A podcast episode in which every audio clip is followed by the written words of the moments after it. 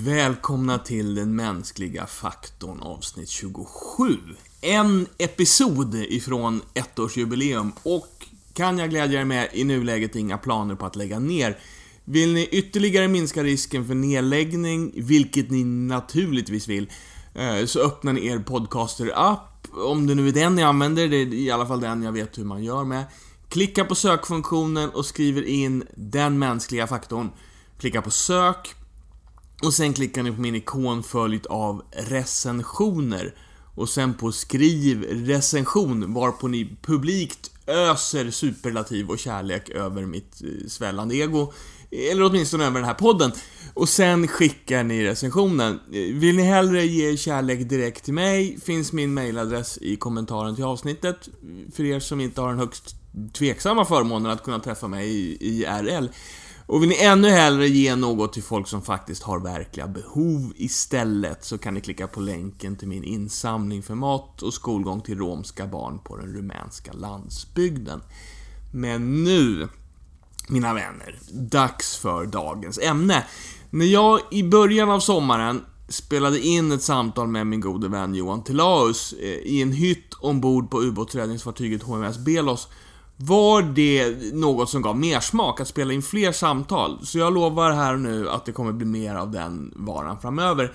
Det som också hände under det där samtalet var att nya idéer och funderingar vaknade hos mig. Som det så ofta gör när jag pratar med människor som ser på livet på ett lite annorlunda sätt än jag själv gör. Järn ger skärpa åt järn, människa åt människa, råkar av en händelse stå i ett ordspråk i Bibeln. Och ni vet ju vid det här laget hur mycket jag älskar den där gamla bizarra skriftsamlingen som har så oväntat mycket att säga oss i Sverige flera tusen år senare. Men mer om just det en annan gång.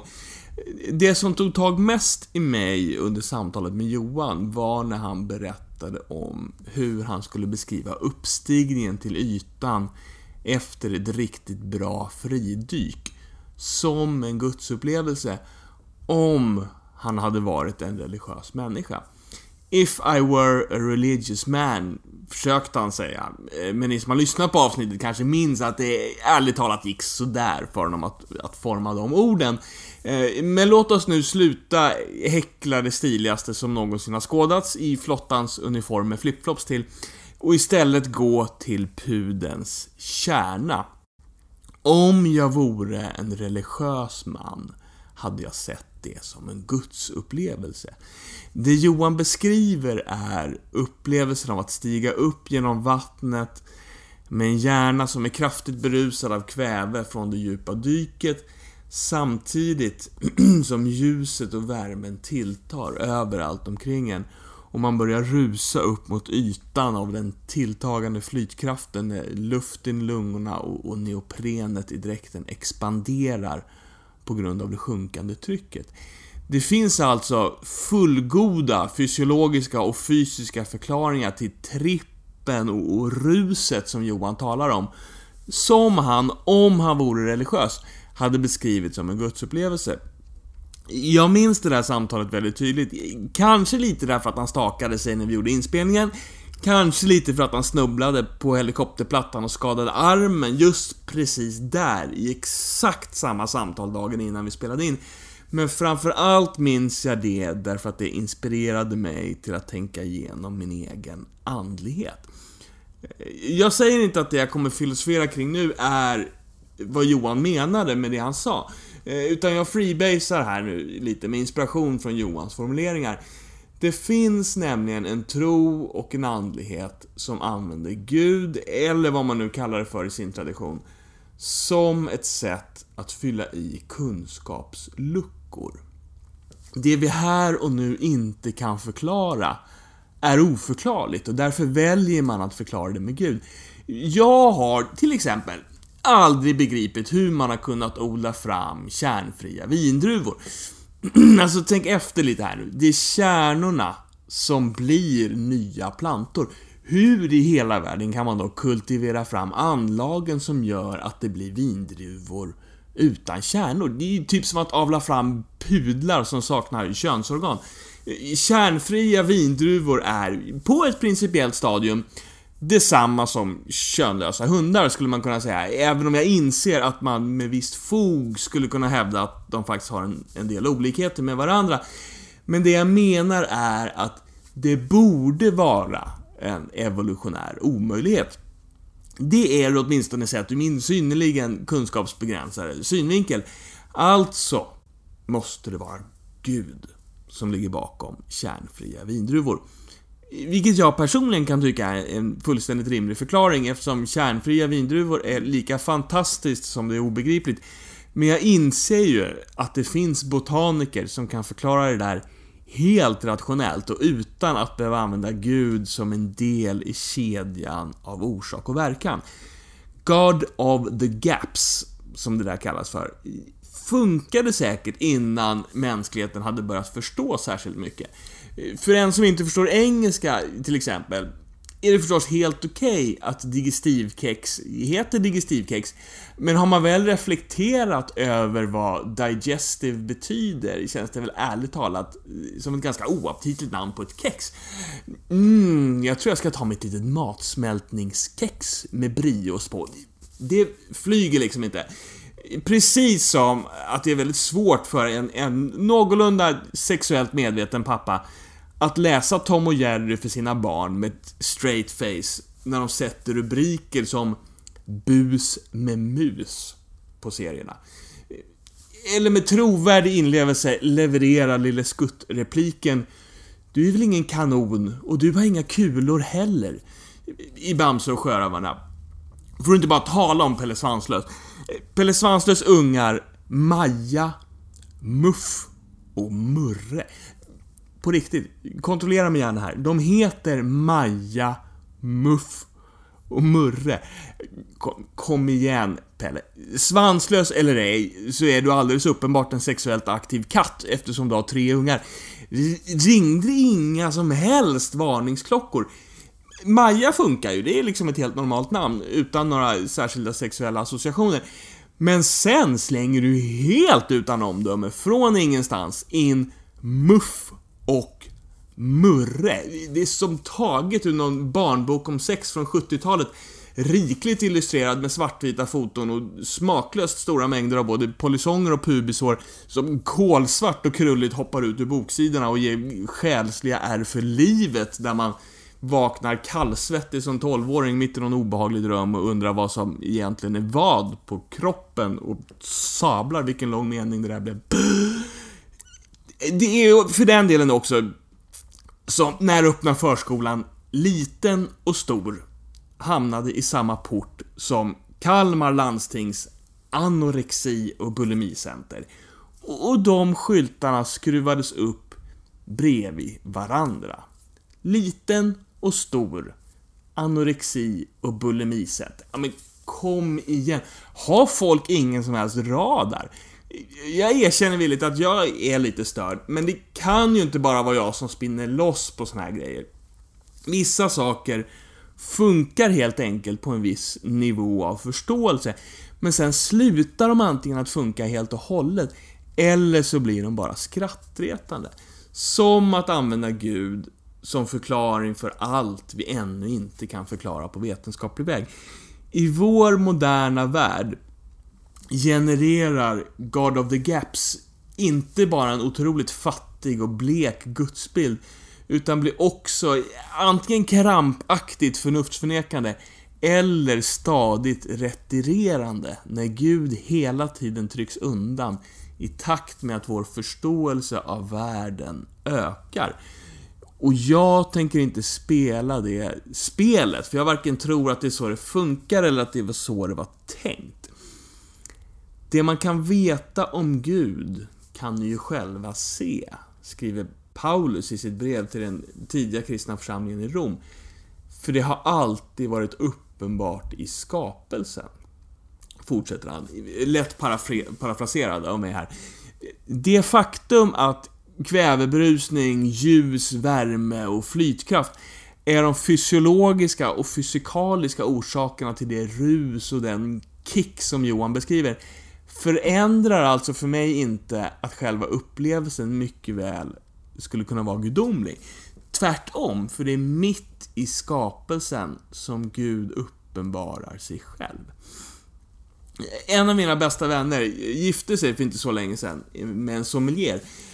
Eller en somalier, som hans mamma kallade det. Hon jobbar som sån där somalier, ska hon enligt hörsägen ha sagt. Eh, jag vet inte hur sant det är, men jag älskar den historien.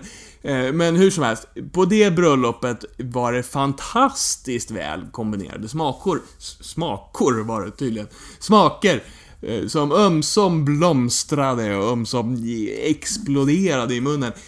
Och jag inser ju att allt det där kan beskrivas med kemiska reaktioner i, i mina smaklökar och mitt luktorgan och vilka nervbanor de aktiverade och vad det i sin tur triggade för kemiska, hormonella och elektriska kaskader av belöningssystem i min hjärna. Vilka finns där för att vägleda mig till att välja bra födoämnen och så här. Och det kan vara en helt korrekt beskrivning av vad som faktiskt händer.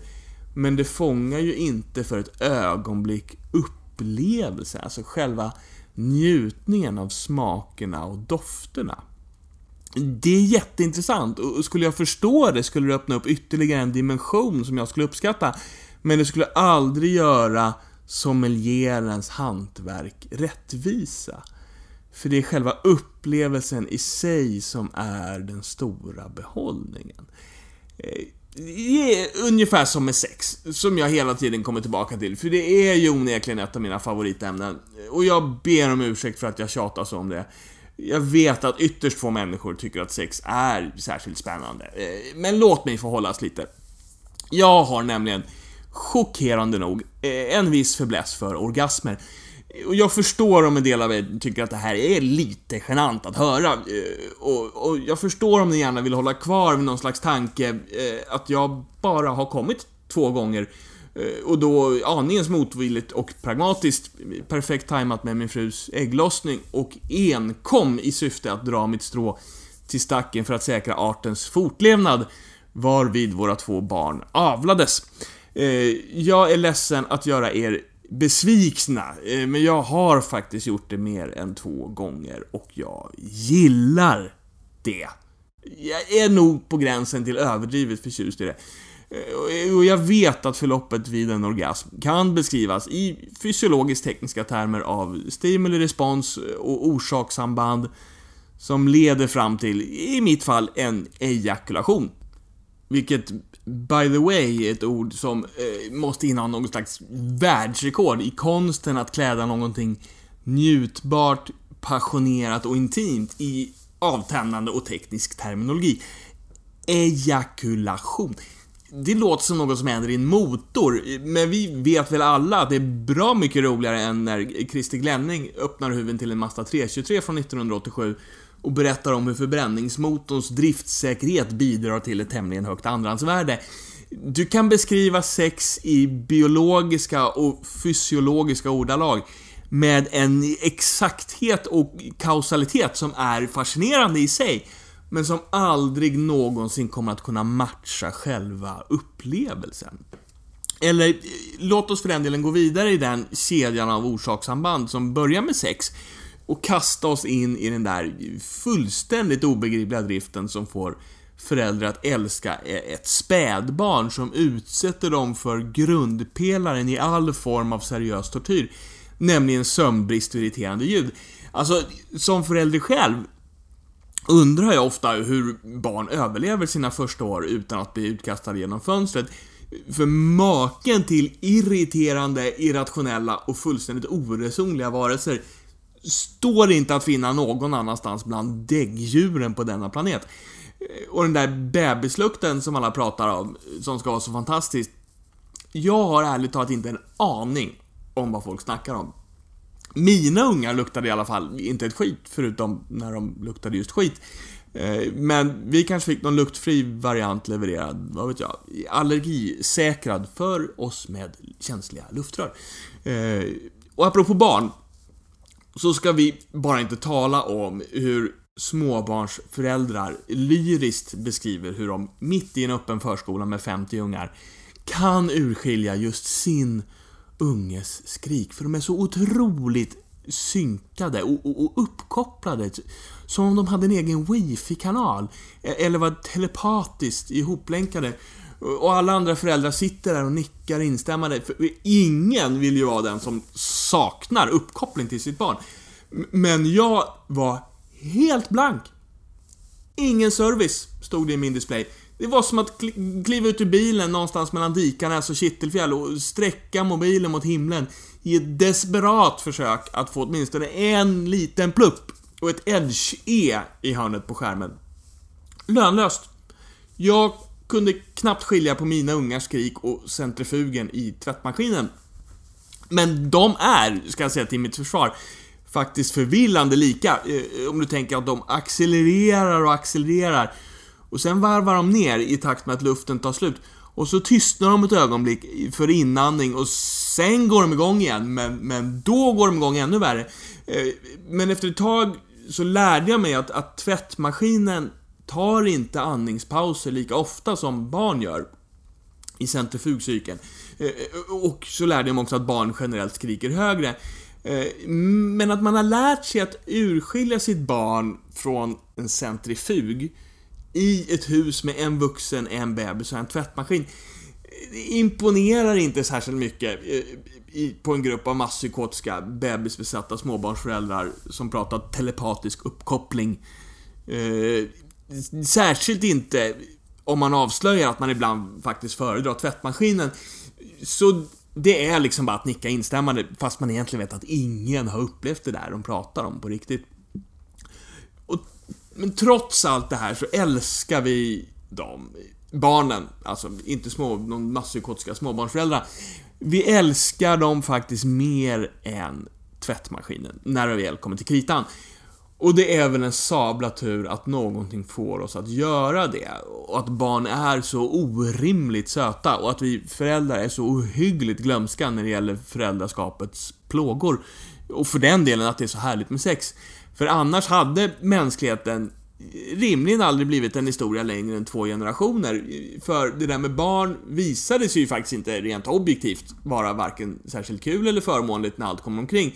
Så vi låter nog aporna härska över planeten istället. Eller delfinerna för all del. Vilket förmodligen hade varit nog så mycket bättre för samtliga övriga inblandade parter och arter vid närmare eftertanke. Eh, men nu är vi då alltså riggade med vissa funktioner och reaktionsmönster som är helt livsnödvändiga för artens fortbestånd och för att föra våra egna gener vidare. Och de sätter allt rim och reson helt ur spel. Och jag förstår att det finns vetenskapliga förklaringar för allt det där. Men hur intrikata och detaljerade de än är, kommer de aldrig att kunna göra upplevelsen av kärleken till ens egna barn rättvisa. Eller fånga det klimax av intimitet och passion och kärlek som kan uppnås när två människor älskar eller tillfredsställande beskriva smaksensationen av en perfekt komponerad måltid. Jag är alltså inte på jakt efter enstaka mirakler eller uppenbarelser som ibland bryter igenom och på något sätt bevisar Guds existens i en för övrigt naturlagsstyrd värld. Jag är på jakt efter att fånga innebörden i, i det citat som jag tyvärr inte vet vem som kläckte, men som ofta, och kanske felaktigt, tillskrivs Albert Einstein.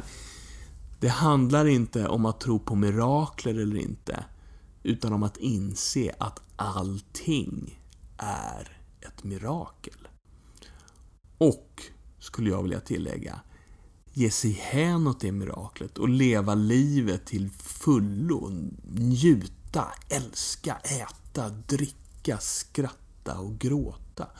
Och inse att mänsklighetens ständigt ökande kunskaper och mekanismerna bakom allt detta på inget sätt tränger undan det gudomliga, utan bara ytterligare en facett av den diamant som utgör livet. För det vi kan veta om Gud kan vi själva se eftersom det är uppenbarat i skapelsen. Det är där jag finner Gud. Så Johan och, och, alla ni andra som inte ser er själva som troende eller religiösa, steget dit är kanske inte alltid så långt som man tror. Det handlar bara om villigheten att se ytterligare en facett av den diamant som är livet. Jag heter Jakob Pansell. Du lyssnar på den mänskliga faktorn och vi hörs igen om två veckor.